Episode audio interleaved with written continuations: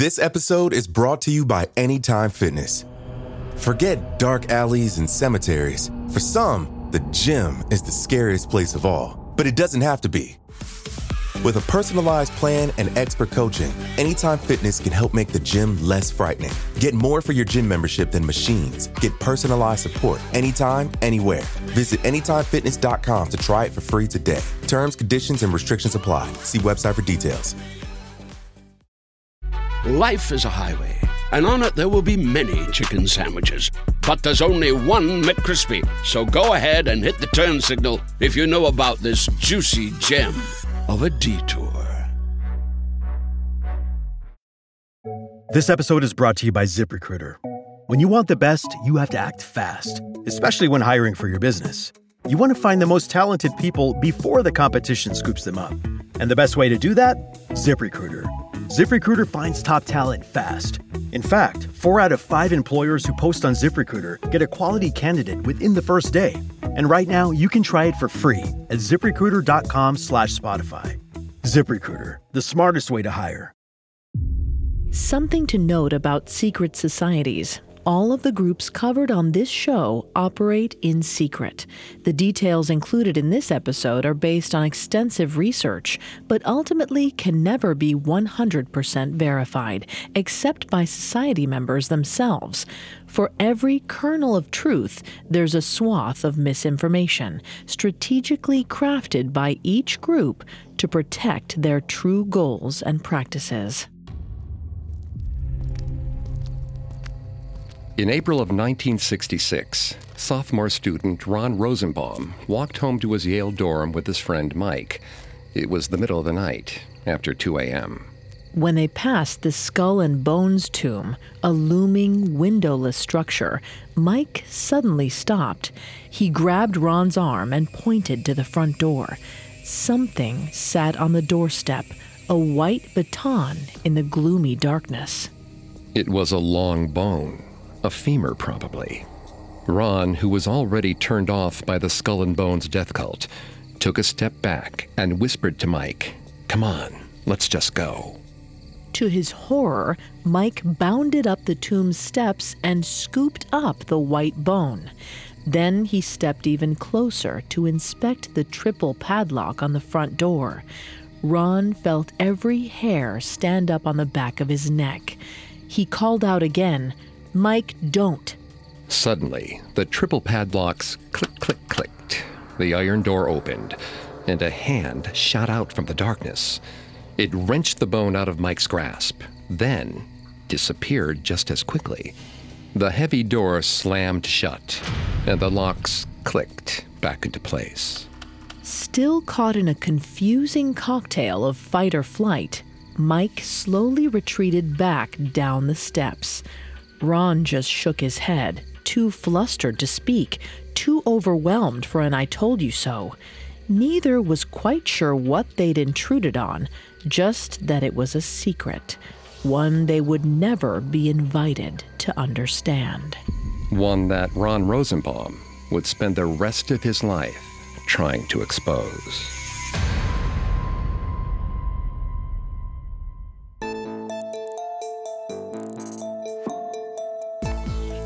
Hi, I'm Vanessa Richardson. And I'm Greg Polcyn. And this is Secret Societies, a Parcast original.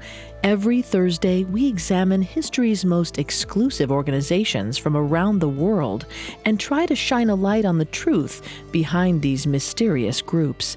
From the Illuminati to the Black Hand to the Order of the Nine Angles, we'll explore how much impact each secret society actually had on the world around them.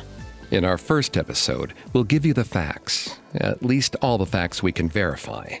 Why each group was founded, how they recruited new members, their initiation rituals, and the secret meaning behind their symbols, known only to the loyal. In part two, we'll examine some of the alleged actions of each group. We'll try to parse what's real from what's rumor as we explore some of the most popular theories surrounding each secret society. Today, we're taking a deep dive into the Skull and Bones Society, founded at Yale University in 1832. Previous members include titans of industry, business elite, and world political leaders, including three U.S. presidents. With such a distinguished membership list, many believe that the Skull and Bone Society is committed to creating a new world order through a vast connection of well placed bonesmen. We'll explore this next week, as well as some of the other theories about their actions, such as their alleged involvement in the creation of the CIA.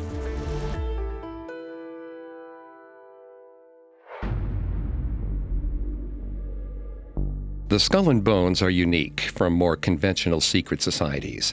The rest of these groups, your Illuminatis, your Freemasons, your Triads, are forced to operate in the shadows because of their high stakes, supposedly world altering agendas. But the Skull and Bones, on the surface, they're just a group of college kids, basically a fraternity. So, where do these accusations of attempted world domination come from? It has more to do with what Bonesmen do after they leave Yale. Bonesmen have infiltrated the financial sector, mass media, higher education, public policy think tanks, business industry, and all three branches of the U.S. government. When you examine the roster of Skull and Bones, you'll find that members come from some of the oldest, wealthiest families in the nation and go on to fill some of the most prominent public roles of power. As Dr. Anthony C. Sutton, author of America's Secret Establishment, questioned, they swear to take care of each other's interests, and they do it. That in the normal conduct of life is probably okay, but when one of them becomes the President of the United States, it's time to ask questions. What have you sworn to do for your brothers? If the members of the Skull and Bones are trying to implement some kind of vast conspiracy, they're certainly well placed to do so. They could ostensibly identify an issue in the business sector, devise a piece of public policy legislation, lobby it through the government, then spin their own reporting through the news media. Through the chain of bonesmen, every area could be connected. But is it all just coincidence? Members insist that if bonesmen are well positioned in the world after graduation, it simply means that they inducted the best candidates Yale had to offer, men who were already destined for greatness.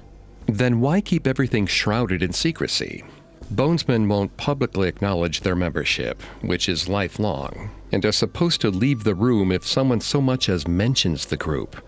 They won't reveal to anyone what goes on in their headquarters, and non members are strictly forbidden from entering their tomb. And some people believe that their impenetrable iron curtain is a safety measure to protect their true goals from public knowledge. However, that portion of the Bones mythos might actually be explained by Yale's own history. Today, there are several secret societies at Yale, though Skull and Bones is the oldest and, arguably, the most storied. All of these societies emerged out of the school's long history of organized elitism and rigid culture of classism. In 1701, Yale College was the third university established in the United States. It was initially founded as a ministerial school tasked with training ministers for the state of Connecticut, who would then serve as the moral leaders of their communities. At the time, the only other ministerial school in New England was Harvard. But a group of Puritan leaders felt that the education style there was becoming too modern and straying too far from the orthodoxy. So they founded Yale as a more traditional, conservative institution. Yale men were therefore expected to follow strict guidelines of conduct. They were forbidden from leaving their dorm rooms without proper attire, from speaking to a superior without first being spoken to, from running in the quad. The list goes on and on. The students were also bound by a rigid social hierarchy. As Alexandra Robbins detailed in her book on the skull and bones, Secrets of the Tomb, students were ranked by their social cash, not their academic performance. She explained, Students at the top of the class had fathers who held high civil office. At the bottom were sons of farmers, merchants, mariners, and artisans. This ranking determined every aspect of a student's life at Yale, from where they sat in class to where they were housed and what order they were announced at graduation. It was predetermined before a student stepped foot on campus and was nearly impossible to improve. Beyond that, all freshmen were seen as the lowest of the low, with the most rules to follow. They couldn't wear hats or carry canes, both status symbols at the time. They couldn't address senior students by any kind of familiar name, only as Sir. This rigid caste system encouraged rampant hazing on campus, referred to as trimming. The upperclassmen believed it was their duty to improve the lowly freshmen and mold them into proper Yale men. Any freshman found in violation of any rule could be trimmed by an upperclassman in any manner that they deemed fit. And the university approved of trimming until the mid 1800s, seeing it as an effective method of enforcing their strict code of conduct. One administrator said that if trimming was abolished, the new freshmen would subject the higher classes to constant scurrility, lessen their manhood and dignity, reduce all to an equal rudeness, and render Yale a mere common school. Of course, as with any hazing practice, this power was often abused. In one story, a freshman was reportedly dragged from his dorm and out into the woods, stripped naked, covered in paint, and forced to have his head shaved. In this culture of fear and systemic oppression, low ranking students looked for opportunities to distinguish themselves academically, thereby engendering some loyalty, respect, and ideally protection from the upperclassmen. In the late 1700s, students found these opportunities in literary societies. These open groups held weekly meetings. Students gave speeches, recited poems, performed plays, and debated topics of the day. But over time, the campus was overrun by these societies. Nearly every student was a member of at least one. They lost any feeling of specialness. If anyone could join, what was the point? So some of the groups went underground, forming the first secret societies at Yale. By limiting the membership, it gave students a place to establish themselves as even farther above Yale's elite students, the elite of the elite. These secret clubs were undoubtedly inspired by other real secret societies of the era. Groups like the Illuminati and Freemasons were well known in the United States, but as we said earlier, the secret nature of these groups was born out of necessity to their cause. This wasn't the case at all at Yale. Their secrecy was motivated by elitism. Sociologist George Simmel wrote extensively about secret keeping and secret societies. He found that secrets tap into a primal human need for information. If something is being kept a secret, it subconsciously indicates to us that the information is valuable. Therefore, the secret keepers are in possession of something worthy of coveting. Yale's secret societies, which were really no more than study groups with a secret handshake, manufactured value by operating in secret. The secret societies quickly overtook all other groups in prestige, simply by closing their doors and shuttering their blinds. Being in on the secret became the new indicator of your social status.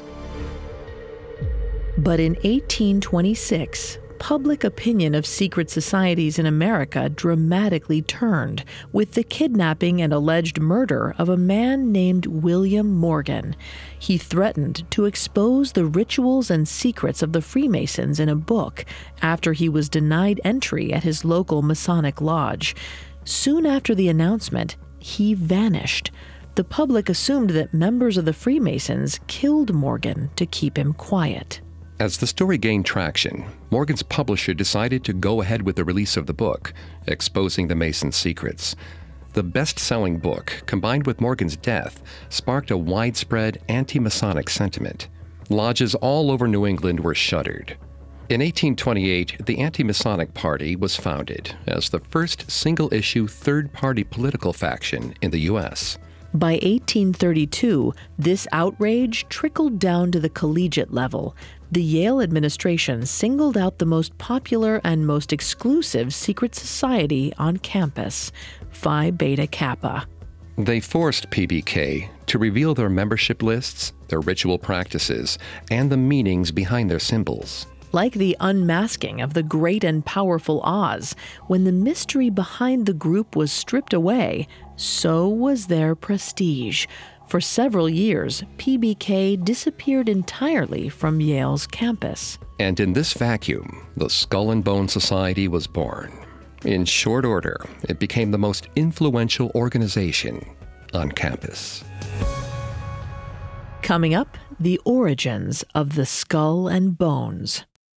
This episode is brought to you by Anytime Fitness. Forget dark alleys and cemeteries. For some, the gym is the scariest place of all, but it doesn't have to be.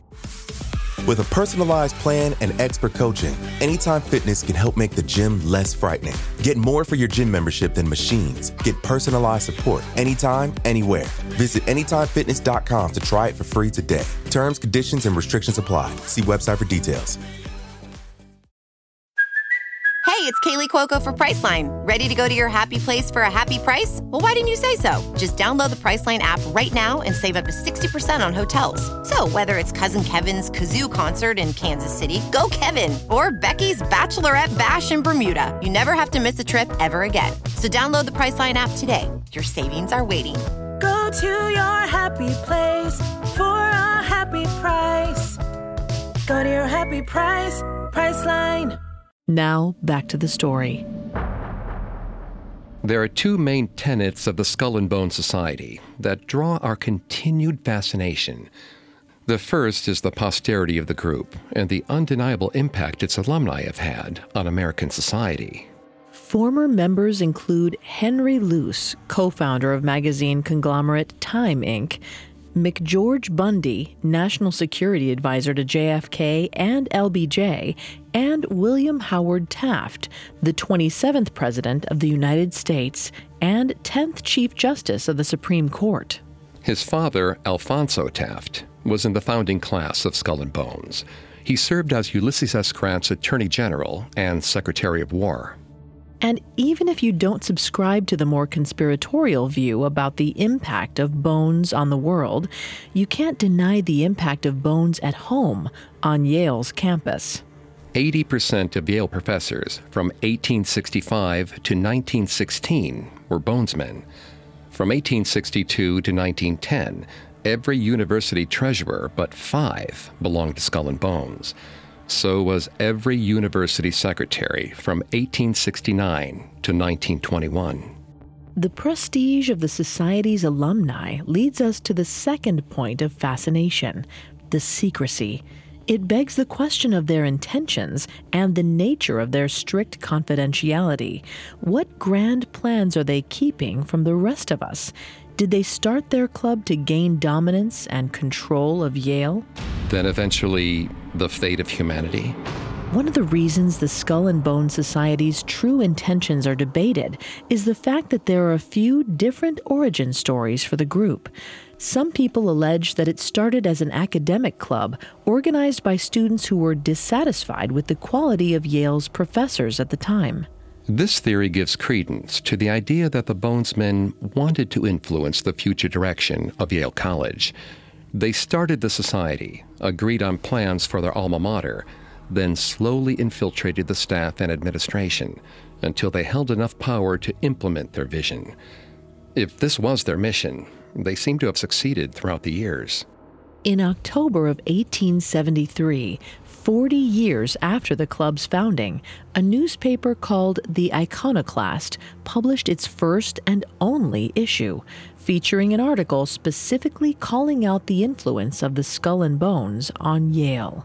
The authors claimed that they resorted to founding their own newspaper to publish the article because every other publication was too scared to speak out about the bones. It read, They have obtained control of Yale. Its business is performed by them. Money paid to the college must pass into their hands and be subject to their will. Year by year, the deadly evil is growing. It grasps the college press and endeavors to rule it all. It does not deign to show its credentials, but clutches at power with the silence of conscious guilt. Daniel Coit Gilman was a bonesman in 1852, 20 years into the club's history. He was a staunch advocate for public education, serving as both head librarian at Yale and later as the president of Johns Hopkins University. Allegedly, Gilman was instrumental in the passage of the Morrill Land Grant Acts, which allows for the acquisition of public lands for educational purposes. Through the passage of this bill, Yale's campus nearly doubled in size, and the Bonesmen never let the administration forget who they had to thank for that. But another theory connects the rise of Skull and Bones with the unmasking of another secret society on campus, Phi Beta Kappa. When anti Masonic sentiment led to the unmasking of a single secret group, one student, William H. Russell, doubled down, recruited 14 friends, and started another, even more exclusive and covert club. If this is actually how Skull and Bones started in 1832, then the secrecy feels slightly more justified. First, it was an extension of a pre existing practice. If Bones was really trying to replace PBK, it makes sense that they would also be a secret society. Second, because PBK was forcibly unmasked by the Yale administration, it gave the Bonesmen even more reason to conduct their business underground, or else they'd face the same fate. Like the Freemasons, the very nature of their actions put them in danger. The Bonesmen were so protective of their group, they wouldn't admit their membership to any non member, ever. They wouldn't even say the words skull and bones. If someone else mentioned the club or secret societies in general, it said they were expected to excuse themselves from the conversation and leave the room. Bonesmen also weren't supposed to enter the tomb, their headquarters, within sight of non members. If there were witnesses present, Alexandra Robbins explained, the society's members refrain from making eye contact with each other and with the spectators and silently step in a quick single file 20 paces apart in front of the building. When William H. Russell partnered with Alphonso Taft and first founded the group, they initially called it the Eulogian Club, after a fictional patron goddess, Eulogia, the so called goddess of eloquence. After a year, they adopted the moniker Skull and Bones, but continued the reverence of Eulogia. The name Skull and Bones is supposedly inspired by two German phrases that translate to Who was the fool? Who the wise man, beggar, or king? And Whether poor or rich, all are equal in death. The meaning is essentially that death is the great equalizer, and that a man's worth can only be judged by what he does in life. In addition to this somewhat existentialist motto, the group adopted as its symbol a skull and two crossed bones. It all feels sinister, doesn't it? A constant reminder death is coming. Well, one of the alternate names for the society is the Brotherhood of Death. And it's this combination of intense secrecy and clear obsession with morality that makes people fearful of what this group is all about. Returning to sociologist George Simmel, it's human nature to fill in the blanks when we don't know all the information about someone or something. In our biological need to understand the world and assign meaning to things, we make assumptions in the absence of clear cut facts. MIT professor Gary T. Marx explained in his analysis of Simmel when faced with a lack of information about another, an individual may compensate by supplying what is imagined to be true. Incomplete knowledge of others may require some form of confidence. So, if all we know about a secret group is that they seem obsessed with death and death iconography, we probably won't make the best assumptions about them. But that's likely how the members of the Skull and Bones want it. As we established earlier, a secret is only as powerful as we perceive it to be. So, if what we imagined about Skull and Bones is that they're a death cult hell bent on world domination, what could be more powerful than that? But this fascination has come at a cost for the Bonesmen. In the 187 years since its founding, they've built up such a powerful mythos around their practices, it's inspired several sets of prying eyes. In 2002, journalist Alexandra Robbins published Secrets of the Tomb Skull and Bones, the Ivy League, and the Hidden Paths of Power. In it, she reveals several of the Skull and Bones' most closely guarded secrets. Some of them can be seen as downright silly. Every bonesman assumes a tomb name, which is never revealed to a non member. Titles like Magog, Little Devil, and Boaz. Pulitzer Prize winner Archibald MacLeish went by Gigadibs. Supreme Court Justice Potter Stewart chose Crapo. Conservative author and founder of the National Review, William F. Buckley, Cheevy. Some were legacy titles, passed down from father to son. Allegedly, both Prescott and George H.W. Bush went by Barebones. George W. Bush bucked tradition, but also couldn't decide on a new name, so everyone just called him Temporary. Bonesmen are often said to operate in a different time zone called skull and bones time, five minutes ahead of the rest of the world. 8 p.m. SBT is 7:55 p.m. Barbarian time. A member explained to Robbins it was to encourage you to think that being in the building was so different from the outside world that you'd let your guard down. And the grandfather clock in the inner temple, where meetings and ceremonies are held, is always set to 8 p.m. When the bonesmen meet, they should lose themselves inside the tomb. The concept of time should become irrelevant. The tomb itself is a source of fascination a two story structure with only a few small windows, the panes made of dark glass. The heavy steel doors secured with three padlocks that have to be unlocked in the right way, or else an alarm goes off inside. It was built to look like a mausoleum from the outside, and it casts an imposing shadow, speaking to the great secrets contained within but Robbins' sources described it as more like a Victorian pack rat's dorm room, a place that used to be nice, but now looks like both Miss Havisham and Bluto lived in.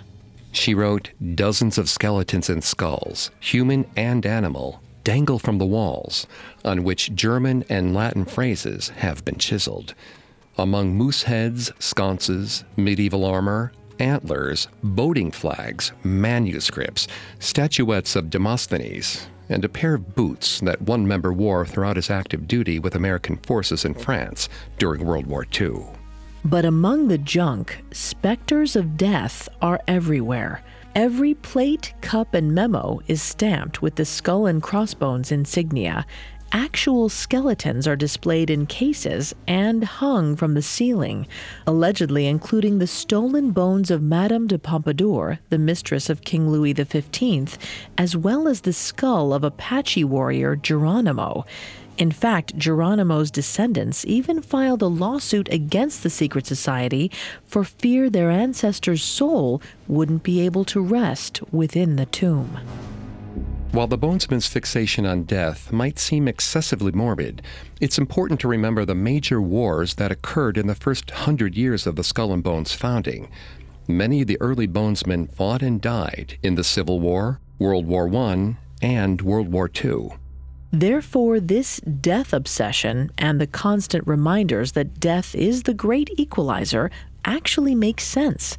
They'd seen young men perish in their prime all around them. As one engraving in the tomb reads, Don't you realize that all good men die? Alexander Robbins is only the latest person to publicly expose the Bonesmen. Journalist Ron Rosenbaum published an article in Esquire in 1977 titled The Last Secrets of Skull and Bones. He took a far less sympathetic view of the organization. His obsession with the group was first peaked in his sophomore year at Yale. He believes to his core that there's just something not right about the Skull and Bones Society. He believes that their tomb holds dark and violent secrets. He explained that when he was a student. If one could climb to the tower of Weir Hall, the odd castle that overlooks the Bones courtyard, one could hear strange cries and moans coming from the bowels of the tomb as the 15 newly initiated members were put through what sounded like a harrowing ordeal.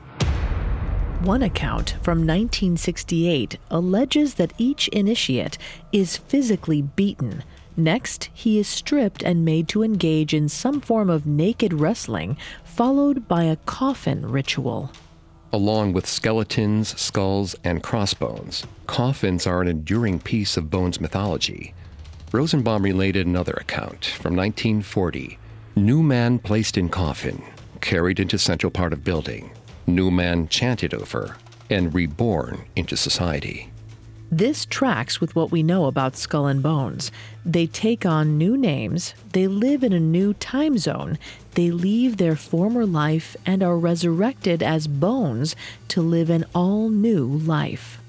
Some accounts allege that initiates are also forced to masturbate in their coffins as part of their rebirth, though this is vehemently denied by bonesmen themselves.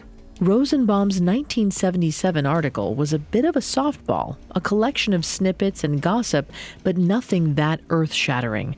He wrote that he honestly didn't understand what all the fuss was about.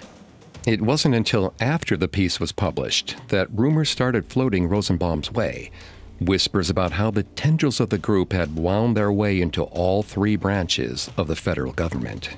A friend warned him that he should withdraw all the money from his bank account because the financial institution was run by bonesmen who would want to retaliate. The friend compared the bonesmen to the mafia. Now that he'd published, Rosenbaum realized there was much, much more to the story so he continued to research on the side. And in the spring of 2001, nearly 25 years after his initial article, a source approached him about one of the biggest Bones secrets of all their initiation rites. The source allegedly knew of a hidden spot on campus that gave a direct view of the Skull and Bones tomb courtyard. He offered Rosenbaum access to observe that year's ceremony. Not only did Rosenbaum watch the initiation ritual, he videotaped the whole thing. Up next, the secrets of the skull and bones are revealed and replayed on the nightly news. Spring is a time of renewal, so why not refresh your home with a little help from Blinds.com? Blinds.com invented a better way to shop for custom window treatments. There's no pushy salespeople in your home or inflated showroom prices. Free samples, free shipping, and our 100% satisfaction guarantee can put the spring back into your step and into your home too. Shop Blinds.com now and save up to 45%. Up to 45% off at Blinds.com. Rules and restrictions may apply. Life is a highway, and on it there will be many chicken sandwiches. But there's only one McCrispy. So go ahead and hit the turn signal if you know about this juicy gem of a detour. Now back to the story. From 1977 to 2001, journalist Ron Rosenbaum chased the lead of the Skull and Bones Society.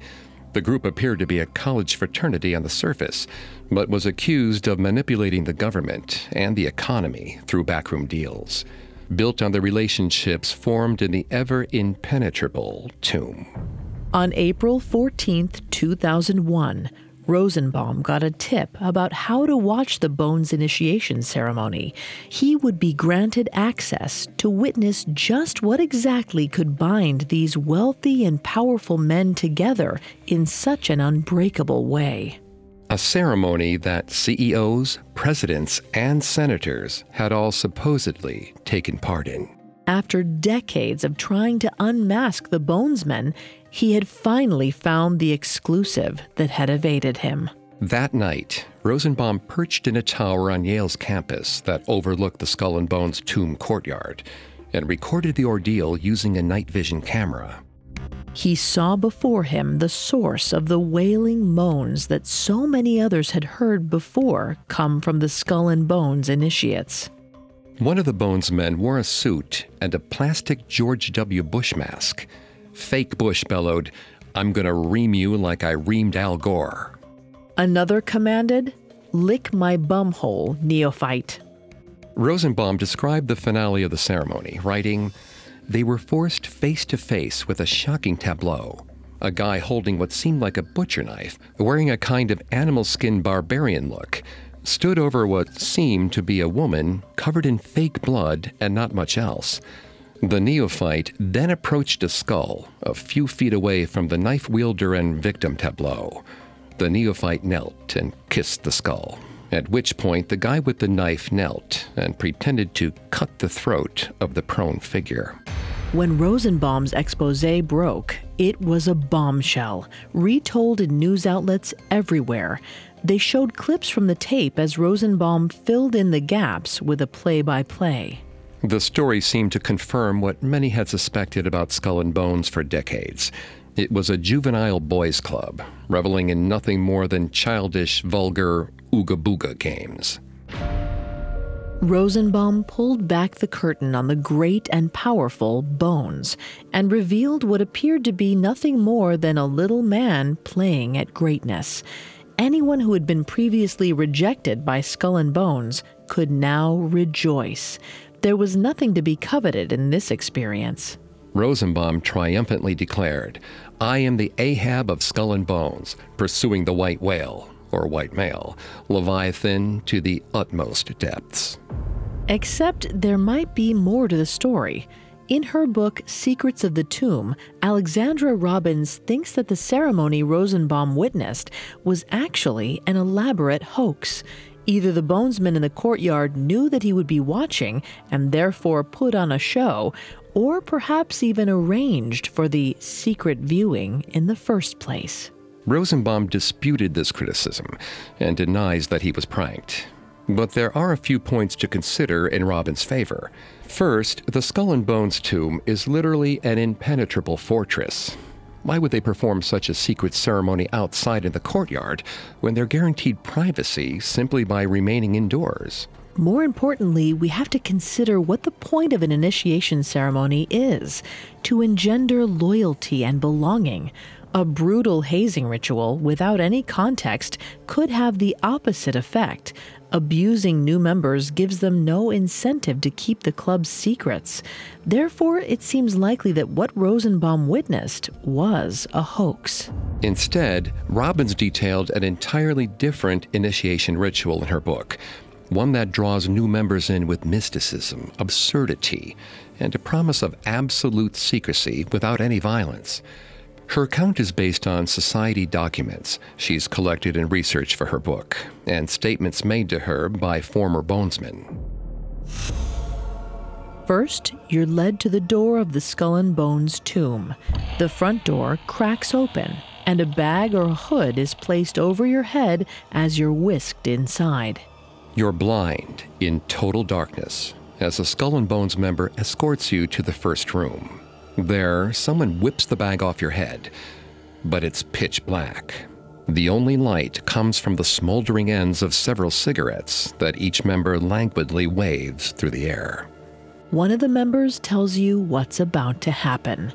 You're about to die and be reborn. Before you can really process the words, your head is once again covered by the bag, and you're once again plunged in darkness. A guide leads you on a blind tour around the tomb, taking you room by room, upstairs and downstairs, whispering pieces of lore and half truths along the way. They place your hand on something hard, a piece of wood, and cackle. Feel that? That's the coffin we're going to bury you in.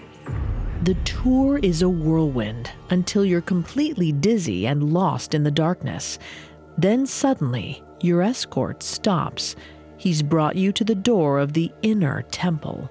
Four other members, the Shakers, flank you, two on either side, though you still can't see anything through the bag on your head. On the other side of the door, someone asks your name. Before you can reply, the Shakers shout it for you. Then the door to the inner temple flies open. The hood is removed, and the Shakers shove you inside. You see dozens of masked and robed bonesmen. They're cheering and hollering at the top of their lungs. The Shakers grab your arms and carry you forward to a table in the middle of the room. They press you toward the tabletop where an oath of secrecy is written on a card. The room chants, Read, read, read. Before you can even finish the first sentence, the Shakers grab you again and thrust you to another part of the room, forcing you to kneel in front of a carved bust of Eulogia. The room chants, Eulogia, Eulogia, Eulogia. Then back to the oath on the table. Read, read, read. Then to another corner of the room, where the Shakers make you kneel in front of a portrait of a beautiful woman. They bellow, Connubial bliss, connubial bliss, connubial bliss. The Shakers next rush you before the most ornately robed member in the room, known as Uncle Toby. The entire room falls silent in reverence. Uncle Toby intones Uncle Toby, Philima Fimilarico, Carnix, Carnicessi, Carnixo, McPherson, O'Fannell. The room commands, say it, say it, say it. Another moment of complete silence as you try to form words before you're overruled. The room cries out, He can't, he can't, he can't. Then they haul you back to the table. For the first time, you realize that sitting next to the oath card is a skull filled with red liquid. The room commands, Drink it, drink it, drink it. You hold your nose and drain the skull, which thankfully is filled with red Kool Aid and not blood. As soon as you swallow, the Shakers bring you to kneel before a man dressed as Don Quixote, wielding a broadsword. He raises it up in the air as if he might chop off your head there on the spot. The crowd falls silent, waiting for the blade to drop, waiting for you to die. But Don Quixote ceremoniously taps you on the left shoulder and declares, By order of our order, I dub thee Knight of Eulogia. The bell chimes, three rings, then two, then two more, signifying the sacred number of the order, 322, the birth year of the goddess Eulogia. The entire room shouts, Bones! For a moment, you're allowed to catch your breath before the Shakers scoop you back up again and thrust you back outside the doors of the inner temple, slamming them shut behind them. You're now a member of the Skull and Bones Society. One bonesman described the initiation rite as something out of a Harry Potter novel. He explained, You're dizzy and unsure, but it is never dangerous. Once each of the 15 new initiates have been sworn in in the inner temple, the entire group reassembles with the rest of the members present. In addition to the outgoing senior class, several alumni, called patriarchs, will also attend to share their own stories of Bones lore and welcome the new class. Each class tries to enlist the most prestigious alumni they can. George H.W. Bush was apparently a frequent guest before he was elected president. New initiates get another tour of the tomb, this time without a blindfold, and are treated to a party that lasts long into the night. If Robbins' account is accurate, it's certainly tamer than naked wrestling and ejaculating in coffins. It's a wholly unique shared experience that ultimately binds members together, which, at the end of the day, is the true point of the secret society connection. By the end of their senior year, each class of Bonesmen is entirely galvanized. They form lifelong friendships based on shared experiences that they likely won't find in any other place. After graduation, each member is provided access to the network of bonesmen who came before him. With alumni in all manner of business, government, and media conglomerates, it's a powerful tool to get your foot in the door at your first job. But it's that same vast network that spawns a dark aura around the Skull and Bone Society. When you take a closer look at the membership roster, you realize just the kind of pedigree and reach the organization has. When one bonesman calls on another for a favor, it could be to broker a billion dollar deal. It could be to lobby a bill to fellow congressmen. It could be to endorse a presidential candidate. Percy Rockefeller Standard Oil Company, Bonesman. Russell Weil Davenport, Fortune Magazine, Bonesman. Pierre Jay, Chairman of the New York Federal Reserve, Bonesman. William Howard Taft, George H.W. Bush, George W. Bush, Presidents of the United States, Bonesmen.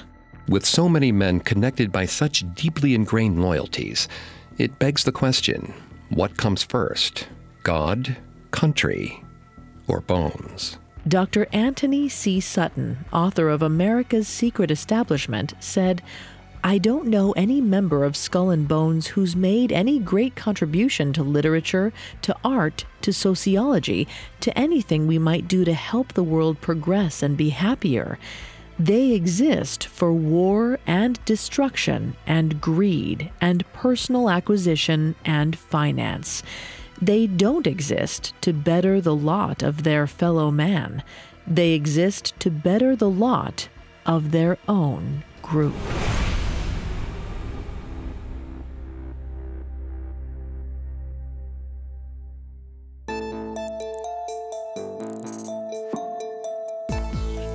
Thanks again for tuning in to Secret Societies. We'll be back on Thursday with part two of the Skull and Bones Society. We'll take a closer look at how deep this vast network of power goes and follow the reported connection between the Skull and Bones and the Nazi Party, as well as the allegations that the secret society is actually a front for a purebred eugenics project. For more information on the skull and bones, amongst the many sources we used, we found Alexandra Robbins' book, The Secrets of the Tomb, extremely helpful to our research. You can find all episodes of Secret Societies and all other Parcast originals for free on Spotify. Not only does Spotify already have all of your favorite music, but now Spotify is making it easy for you to enjoy all of your favorite Parcast originals, like Secret Societies, for free from your phone, desktop, or smart speaker. To stream Secret Societies on Spotify, just open the app and type Secret Societies in the search bar. And don't forget to follow us on Facebook and Instagram at Parcast and Twitter at Parcast Network. We'll see you next time. Secret Societies was created by Max Cutler and is a Parcast Studios original. It is executive produced by Max Cutler, sound designed by Russell Nash, with production assistance by Ron Shapiro, Carly Madden, and Joel Stein. This episode of Secret Societies was written by Abigail Cannon, with writing assistance by Maggie Admire, and stars Greg Polcyn and Vanessa Richardson.